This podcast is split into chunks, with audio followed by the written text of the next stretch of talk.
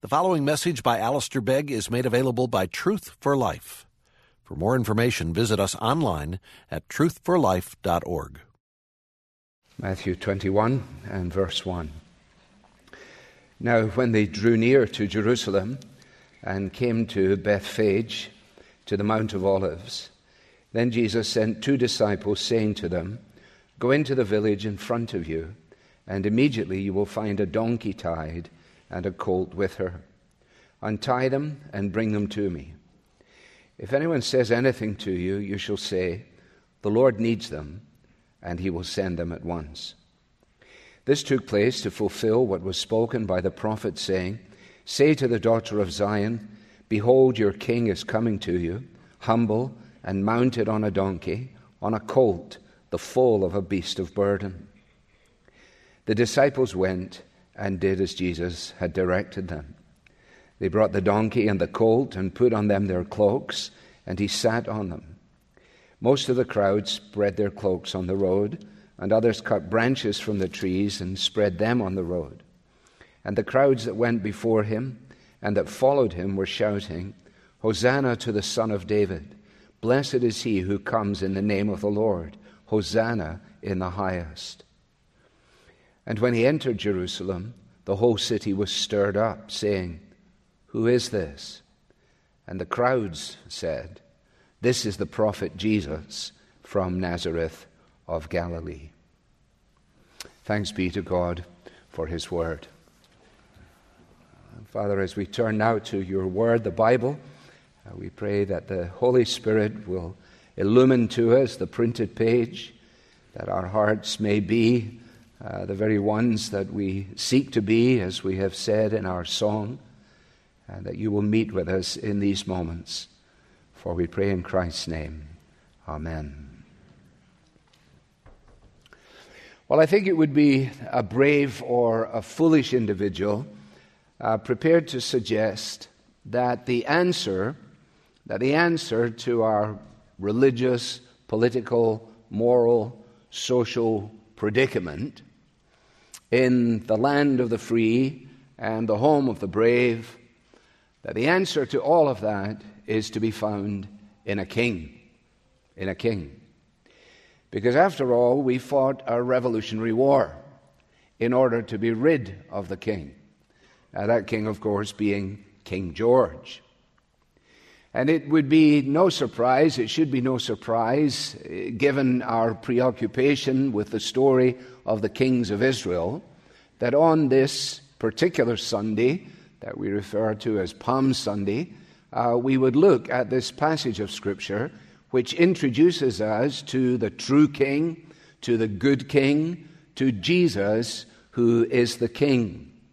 And although the material will be for many of us familiar, uh, we come to look at it uh, with an investigative and hopefully a submissive spirit. It is, I suggest to you, a curious incident. It is a curious incident.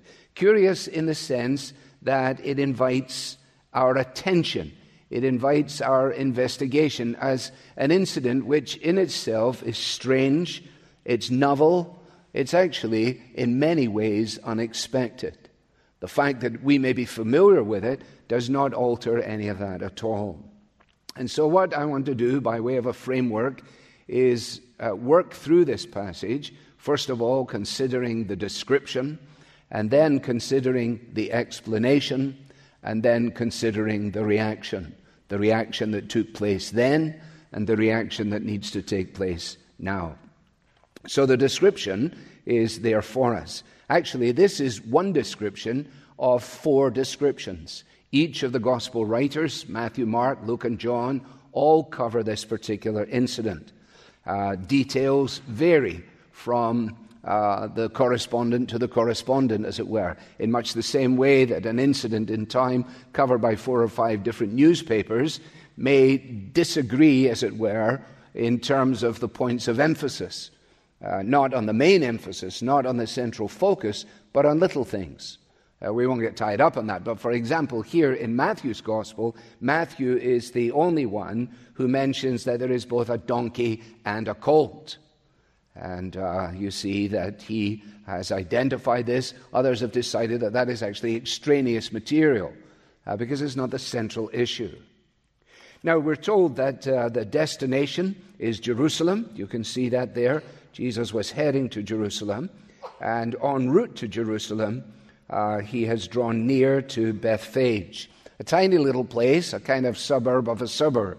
Bethany was Jesus' favorite place. He had no home of his own. He went regularly to Bethany, as we hear in the Gospels, because there his friend Lazarus, Martha, and Mary had their home, and he spent time there. And uh, this little Bethphage place uh, no longer exists, much like the hamlet in which my father was born in the extreme north of Scotland. I went looking for it on one occasion and only found ruins and crumbles lying around. Uh, it was there it was uh, clearly there, but it is no longer anything other than a shadow of itself. Nevertheless, it was a tiny place, and a tiny place on the Mount of Olives, and it was near Bethany. And it is to that little place that the clear instruction is given to the disciples. You can see it's very straightforward. Go into the village in front of you, and immediately you will find a donkey tied and a colt with her. Um, in other words, the instruction that is given here is clearly deliberate. There is no sense in which it is a sort of spur of the moment idea that Jesus says, hey, by the way, why don't you just go? No, no. It's clearly uh, very purposeful on the part of Jesus, as we will see.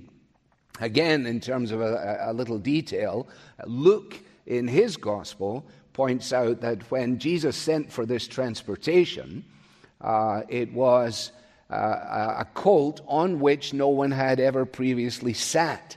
In other words, uh, they were not to get it out of the used colt department. They were not. To, they were not to buy. You can't call it used anymore. It's uh, previously owned. That's it. Yeah, pre-owned. They were not to go to the pre-owned uh, department. They they were to go to the un, un, unridden department. Well, uh, that seems rather interesting. Uh, in the Old Testament, you discover that animals for religious purposes that were to be set apart for particular use in that way were never to come from the pre owned pool. They were always to be in this way. And uh, Luke, in his eye for detail, mentions that. Clear instruction followed by faithful execution. The disciples were told in verse 6 went and did as Jesus had directed them. That's actually a feature of what it means to be a disciple. Uh, seven people this evening will be baptized. A number of you have not been baptized. Apparently, you are a disciple who has decided that you don't have to do what Jesus said. Perhaps you'll come this evening and give some serious thought to it. The disciples did as they were told. That is what disciples do. Obedience is a mark of our allegiance to the Lord Jesus Christ. And uh, if they were to encounter any pushback, says Jesus, they should simply say, The Lord needs them. Now, every so often when I play with my children, now my grandchildren, I say, Yes, but what is the password? And the password is often fish and chips. This may well have been a password. Uh, all you need to say to them is, The Lord needs them. And they'll know, Oh, I got you. Now, some people want to make it a very miraculous thing that, of course, it is a miraculous thing. Jesus knows everything. And uh, so, uh, whatever way you take it, it unfolds as per the plan. They went and did as Jesus directed them. And they brought the donkey and the colt and put on them their cloaks. Uh, it says here that Jesus sat on them. Every so often you have a bright spark from Sunday school class that says, Oh, you mean that he sat on both of them? No, all you need to do is read the English language, and you will discover that cloaks is the antecedent. And when it says that he sat on them, it means he sat on the cloaks that he has just mentioned. The cloaks went on both of them, and he sat on the colt, and on the colt was a cloak, and on top of the cloak he sat. The action was unique, was unique. Those of you who have read the Gospels know that there is nowhere else in the entire Gospel record in which we read of Jesus writing on anything at all. And once again, this points to the unique nature of what is taking place here. This is not something that is haphazard. It is not something contrived in a moment. It is something that is directly related to what the prophets have said and what Jesus, now in fulfillment of those prophecies, is actually making clear.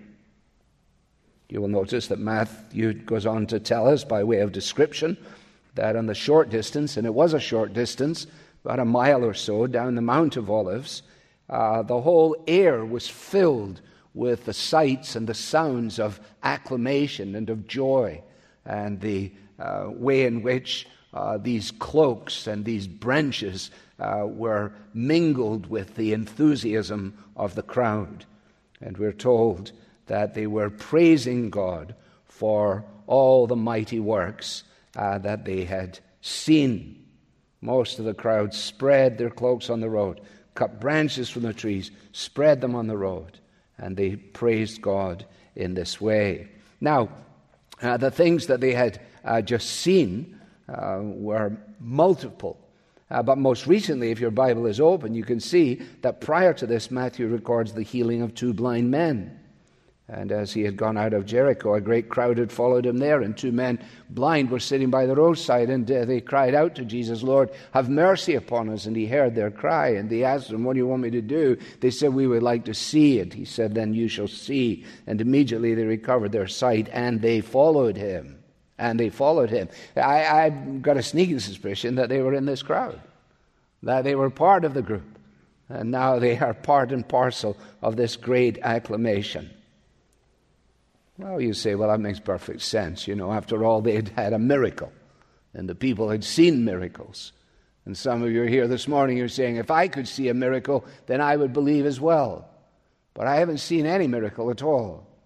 Well, I want you to know that even if you saw a miracle, you wouldn't believe. And I'll tell you why I know. Because many people saw miracles, and it didn't compel them to believe. In fact, in, in John's Gospel, as he rec- uh, recalls these scenes, as he tells of what has unfolded, he records how uh, Jesus has raised Lazarus from the dead. Has declared to Martha and Mary, you know, that he is the resurrection and the life. Well, that wasn't met by a great affirmation on the part of people. There were a lot of people who were bemused by it, but those who didn't like Jesus, didn't want anything to do with Jesus, were completely opposed to it. In fact, this is what John says. When the large crowd of the Jews learned that Jesus was there, they came not only to account, not only an account of him, but also to see Lazarus, whom he had raised from the dead. Well, that makes sense. It was a phenomenon.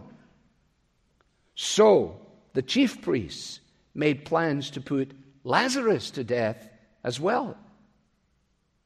So they not only want to kill Jesus, but they want to kill the person who is evidence of the power of Jesus. Because on account of him, many of the Jews were going away and believing in Jesus. Well, so the uh, obvious reality of the power of Jesus was not sufficient to compel belief. By nature, we do not seek God. By nature, we do not long for God.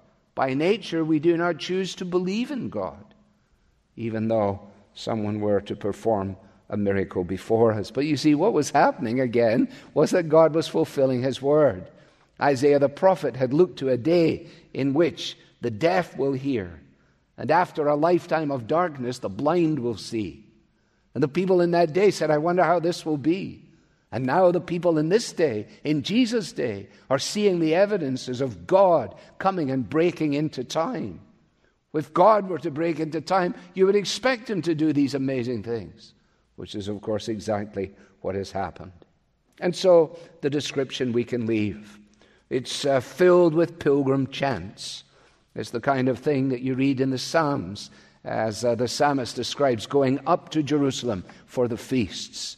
And in Psalm 118, they cried out, Save us, we pray. Blessed be he who comes in the name of the Lord. Now, we can leave the description there and you can read the parallel passages on your own. Then in verses 4 and 5, and the description surrounds verses 4 and 5, uh, we are given this explanation. Matthew, in providing this explanation, this took place to fulfill, in other words, let me explain to you why this has happened, uh, is confirming, if you like, the deliberate nature of the incident. It took place to fulfill what was spoken by the prophet. And what was spoken by the prophet Zechariah, we have read already this morning. We didn't go back to it. In other words, what took place was to fulfill God's plan. When we study the Gospel of Mark, uh, we reminded ourselves of the way in which Mark begins his Gospel with this straightforward declaration. And Jesus steps forward and he says, uh, the, the time is fulfilled, the kingdom of God is at hand. Now repent and believe the good news. And here you see the evidence of this all this time later. Once again, uh, the words of the psalmist, which we read again earlier in the service from Psalm 48, uh, are coming to pass. Let me just reread them from Psalm 48. Great is the Lord and greatly to be praised in the city of our God, Mount Zion, the joy of the whole earth.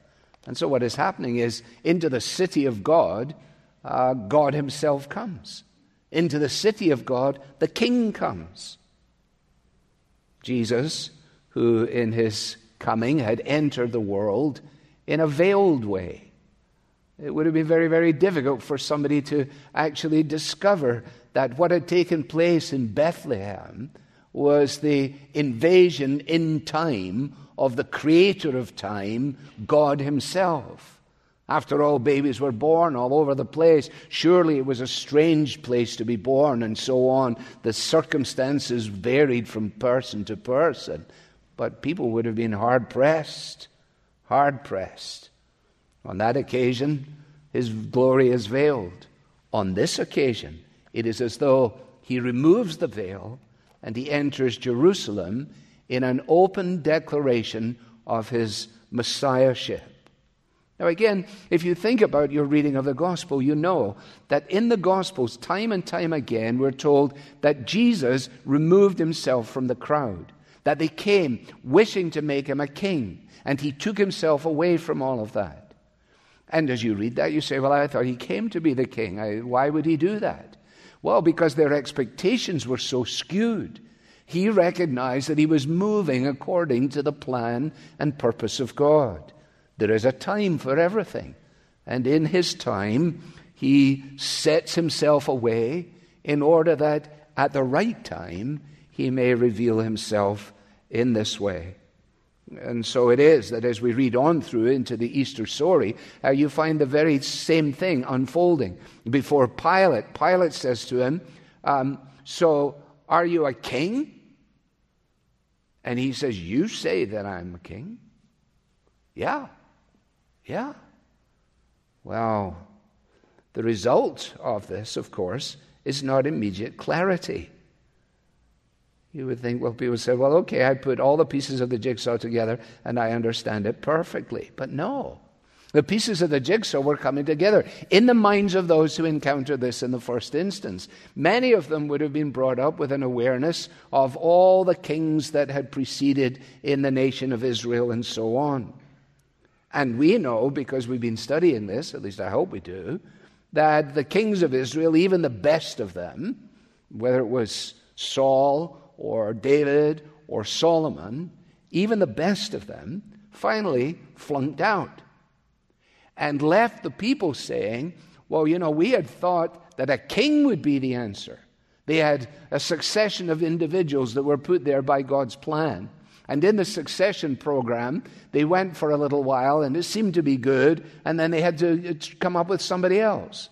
Uh, they gave the Democrats a shot at it, and then they gave the Republicans a shot at it, and then they gave them another one, and then went back to the Democrats, and then went somewhere else. And eventually, when it was all said and done, no one was any further forward than when they'd started the whole program. And that's the end of the story of the book of Judges. You say, I didn't know they had Democrats and judges or Republicans. No, they didn't. I'm just playing with that. You understand? But the end of it was everybody did what was right in their own eyes because they didn't have a king. So they said, well, then let's have a king. Maybe the king is the answer. And so they have these kings. and the kings do fairly well. One falls morally, one falls religiously, one follows politically, and the succession plan leaves them with nothing at the end of it, except to find themselves saying, There must be something better than this. Or actually, there must be someone better than this. And so, through the period of darkness and silence in the intertestamental period, the picture is growing and growing, and the people are waiting, waiting, and hoping for one who will come. And when they put together what the Davidic kings have recorded, alongside what the psalmists have to say, and alongside what the prophets have said, they, they realize that whoever this is, this is somebody larger than life. The fulfillment of this has to be somebody who breaks the boundaries of everything that has ever gone before. And of course, that is exactly what we find.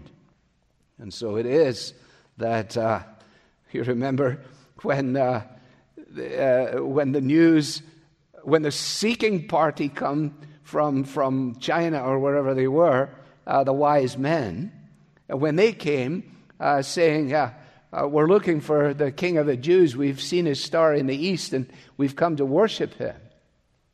And remember, the result of that was that uh, Herod was greatly troubled because he was a king. And those of us who are sitting on our own throne, which is each of us by nature, we don't want to hear of any king that might actually come to displace us and take our seat and reign over us. So he was troubled. He was troubled because the expectation of the people was that they were waiting for the consolation of Israel. They were waiting for the one who would come who would actually fulfill this expectation which had run through all these lines and for so long. Herod was troubled, Simeon was completed. Remember that amazing encounter when Mary and Joseph bring this little king boy into the temple? And Simeon, who had been waiting for the consolation of Israel, takes the child in his arms and he says something really strange. He says, I can die now. What? I mean, of all the things you say when you get the chance to hold somebody's newborn, I never heard anybody say that. But Simeon said it. And he explained why. Because my eyes have seen your salvation. What a curious thing to say. My eyes have seen the glory of the coming of the Lord. I've seen your salvation. I can die now. Well, you say, that is amazing, isn't it? Well, Charles Wesley got it perfectly in his hymn, Come Thou Long Expected Jesus, when he writes, Born your people to deliver, born a child and yet a king, born to reign in us forever. Now your gracious kingdom bring. And he goes on to speak of Israel's strength and consolation, hope of all the earth you are. Well, I leave you with that as well. We will proceed further into Good Friday and to Easter Sunday, God willing, in terms of explanation. But from the description, which I think is straightforward, the explanation that is clear, we turn then to the reaction. Now, there is a twofold reaction, obviously. There's the reaction of the people on the journey, but we're referring now to what has taken place and described for us in verse 10 in terms of the reaction when he entered Jerusalem. And as I said, I want to consider it in terms of then and also in terms of now. Then, what did they make of it? What did they make of it? Well, we've already noted that the impact in Jerusalem on the occasion of Jesus' birth was for the whole place to be troubled. Remember, it says, and then Herod was troubled, and all Jerusalem with him. If anybody had been in Jerusalem at that time, the buzz would have been There is something that has happened out there in the, uh, in, in the, in the hills of, of Bethlehem. Uh, that is so revolutionary. We're not sure just what it's involved, uh, but there have been people coming from all across the, the globe, it would seem, and the shepherds are really agitated, and oh, it's amazing. And of course, it led to Herod's attempt to destroy the plan and purpose of God by the execution of boys under the age of two. That's how much the evil one hates the unfolding plan of redemption in the person of the Lord Jesus Christ. It is not simply some kind of marginal philosophical construct that we may consider and ignore, but it is the very confrontation between life and death, between freedom and bondage, ultimately between God and the devil, and between heaven and hell. And on this occasion, the whole city is stirred up, stirred up. In other words, they recognize that there's more to this than meets the eye. There was something about uh, the manner in which this has all taken place. There had been nothing like it before. And uh, there seemed to be meaning in the manner in which Jesus had arrived. And at the very heart of it, of course, is the question of his identity. And the whole city was stirred up, saying, Who is this? Who is this? I remember I told you last week of my meeting with my Jewish friend, and as we talked together last week, I said to them, This is the question. Who is Jesus of Nazareth? Who is this person? Well, they said he's the prophet come from Nazareth. Some people were saying, I don't know who it is. And the crowd said, Well, it's the prophet Jesus from Nazareth of Galilee. Well, you say, Well, they got, they got the answer, didn't they? Well, they got part of the answer. They knew that he was a prophet, they knew that he came from Nazareth. But it is very clear from the story as it unfolds that the idea of his being a messianic king who would suffer and die was the last thing they expected and the last thing they wanted. They were not looking for a Messiah who would come under the subjugation of Rome. They were looking for a Messiah that would bring Rome down and would set them on a trajectory of victory and of power and of influence. And here he was, in lowly pomp, right on to die. And we should not imagine, even for a moment, that the disciples who are caught up in this experience, in this curious incident, are able to say to one another, Well, at least we get it, even if they don't get it. Because, because again, if you read the parallel passages in John's record, John tells us his disciples did not understand these things at first. They didn't understand it. They were part of it and they didn't get it. They are part of the, the company that is, that is heading into Jerusalem. But when Jesus was glorified, then they remembered that these things had been written about them. In other words, in the resurrection, and subsequently in the ascension of Jesus and in the outpouring of the Holy Spirit, then they got it. Ah, now we see. Now we see that this was the piece of the puzzle and it was being unfolded and put in place. They got it afterwards. Incidentally, for those of you who are skeptics about things, why do you think we even have a gospel? Why, why would this ever have been written down? Why would this ever have been written down apart from the resurrection? If there was no resurrection, the whole thing was finished. It had all died in a Palestinian tomb. The fact that the very Gospels were written is testimony to the reality of Jesus being glorified. And the fact that the disciples themselves are prepared to cast themselves in a poor light is quite remarkable, isn't it? if you'd been writing this, you would say, of course, we understood this from the very beginning. I mean, we were the only people who got it on that occasion. I remember uh, Peter and I were talking to one another and we said, it's a shame these people don't get it. No, no, no. We didn't get it either. And neither will you, and neither will I, and neither will your kids until God opens your blind eyes and softens your hard hearts. There is no argument, there is no apologetic, there is no intellectual road to God. Only when He chooses to reveal Himself through His Word in the person of His Son by the power of the Holy Spirit. When Jesus was glorified, then we understood. If I am lifted up, says Jesus, I will draw people to me. He does the drawing. He is the one to whom we come.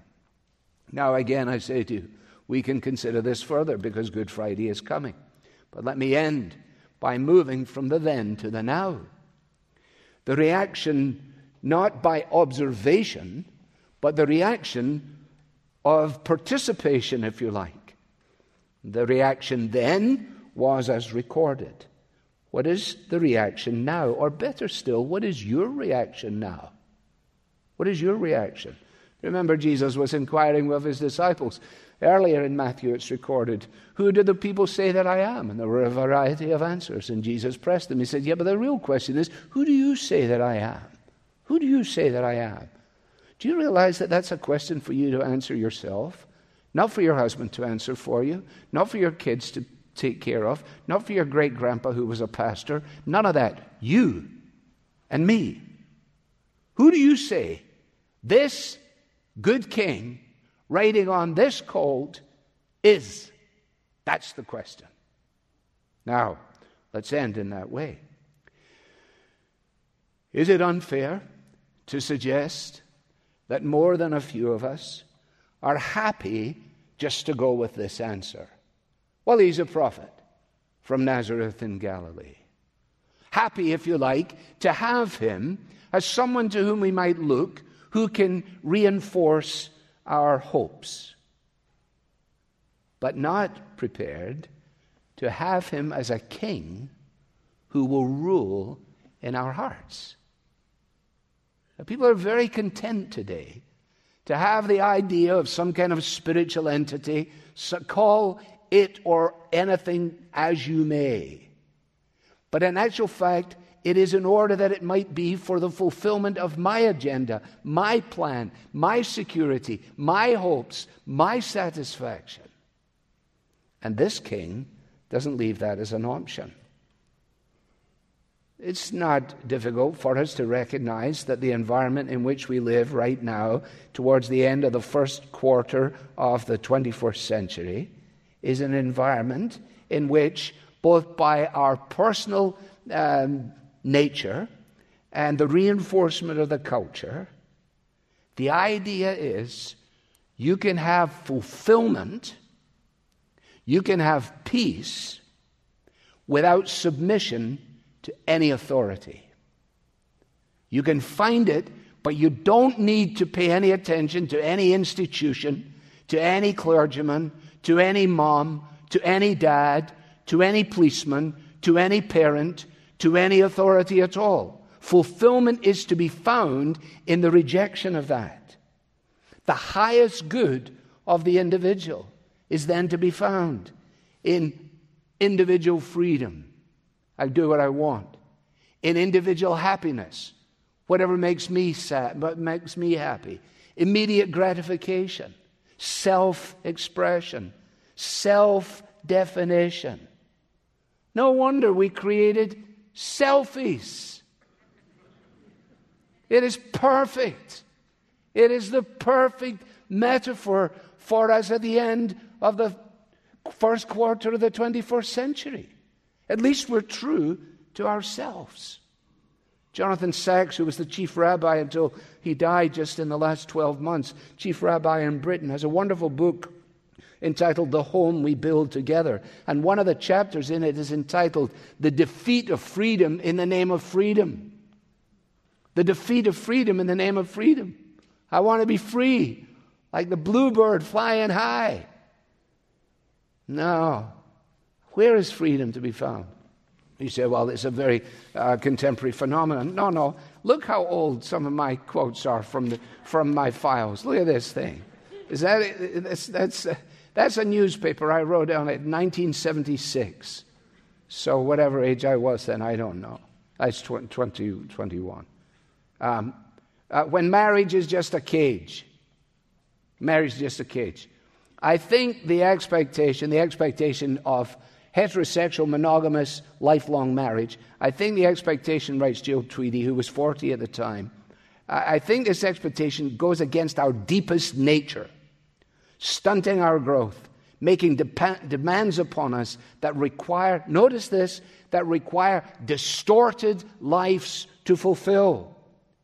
In other words, in order to live as per God's design, in order to live under the kingly rule of Christ in relationship to one example, namely marriage itself, she says, now you've got to be messed up in order to deal with that.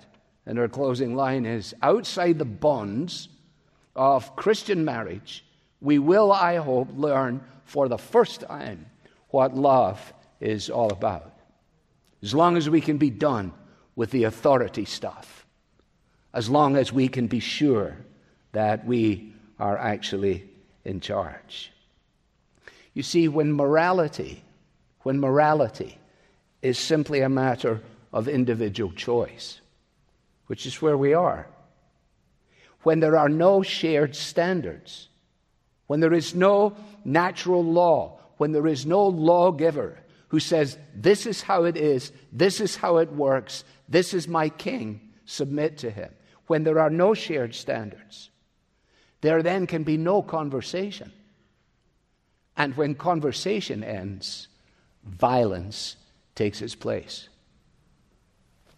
There's no conversation in our country, there's no dialogue. Dialogue is a thing of the past. You do not have people that are able to sit down and have a conversation on the basis of a shared conviction.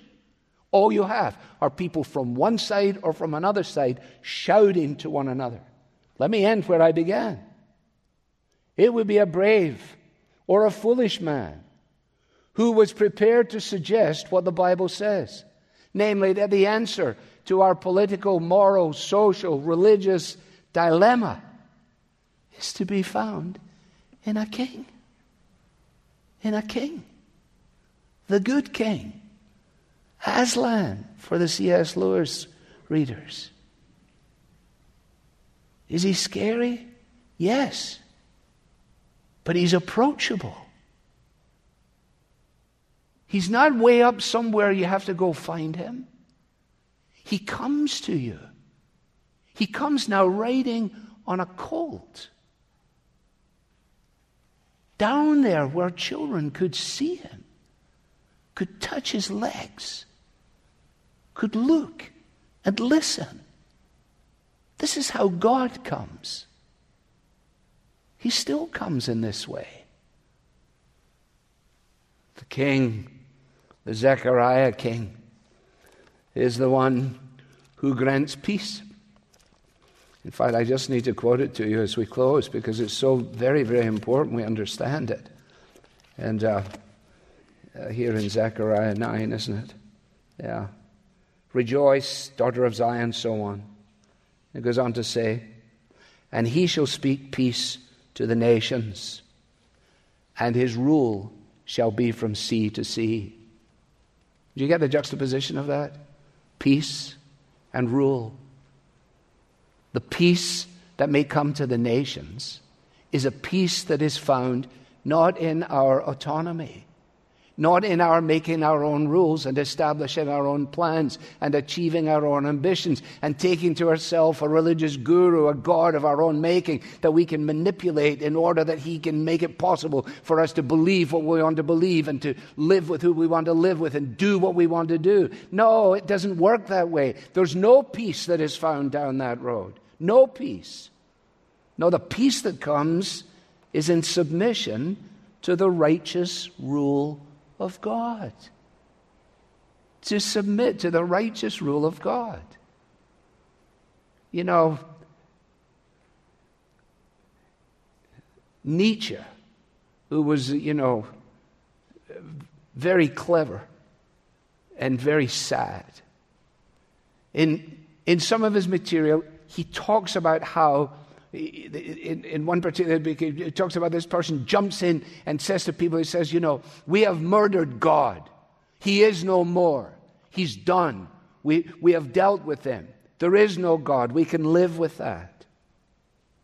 And then he goes on in the writing to say, Is there without him any up or down? Do we not feel the breath of empty space?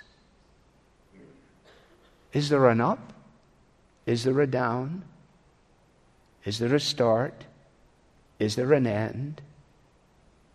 Nietzsche was proud in his atheism. He wrote that book at the end of the 19th century. Within seven years of writing that book, he went mad. And he lived the last 11 years of his life in care. Because you see, you cannot find peace except under the rule of God. How does he rule over us? He rules over us by his love.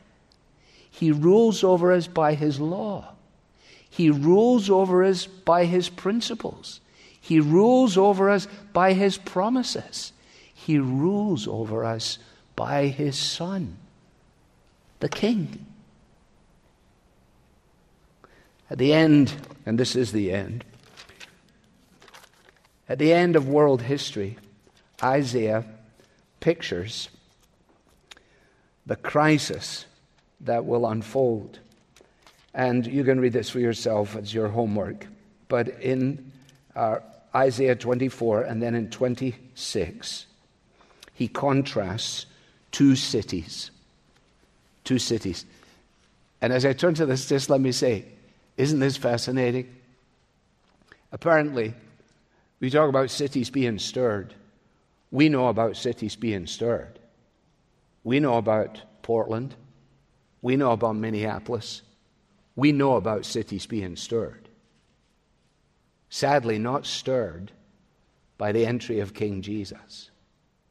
To that end, we want to pray that the city of Cleveland will be stirred because the righteous king, having come to reign in the hearts of his people, is now revealed in the community of Cleveland as the one who grants peace under his dominion. In chapter 24, he says, Behold, the Lord will empty the earth and make it desolate. And he describes a city that is without meaning. The wasted city is broken down. Every house is shut up so that none can enter. There is an outcry in the streets, and so on. That's 24. And then in chapter 26, he describes another city. And this is a strong city set up for salvation as walls and bulwarks. Open the gates that the righteous nation that keeps faith may enter.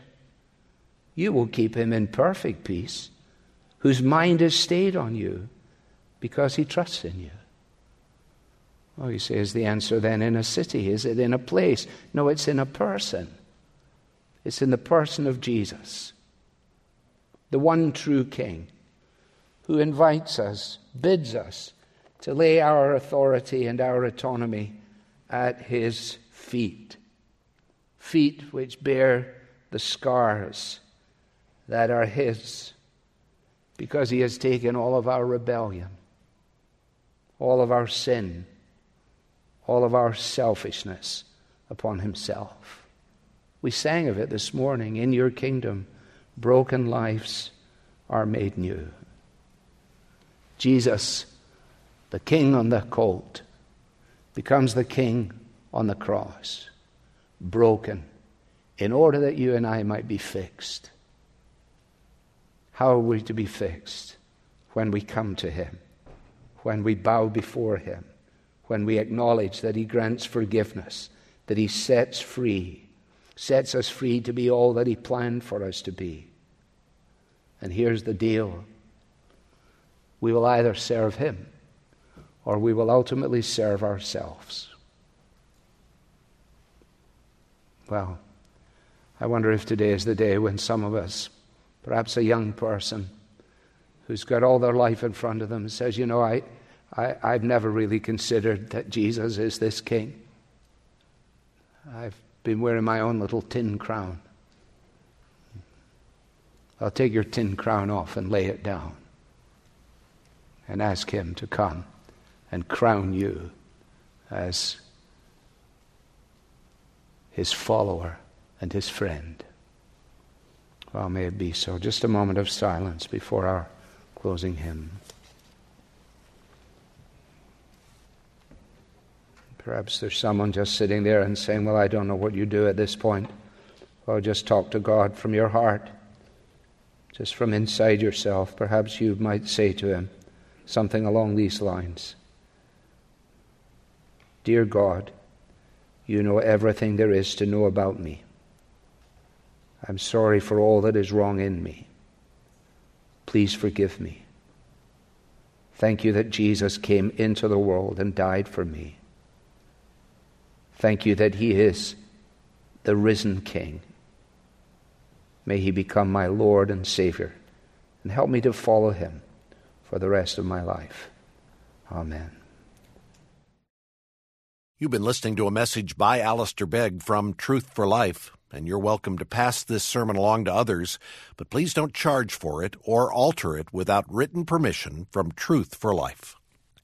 This content has been provided to you free of charge by the generous supporters of Truth for Life. For additional information about how you can support Truth for Life, please visit us online at truthforlife.org. There you'll find free message downloads from Alistair Begg, as well as links to our podcast, mobile apps, and other resources to help you grow in your Christian faith. Again, the website is truthforlife.org. You can also follow us on Facebook and Twitter to stay in touch with Truth for Life and Alistair Begg. Truth for Life, where the learning is for living.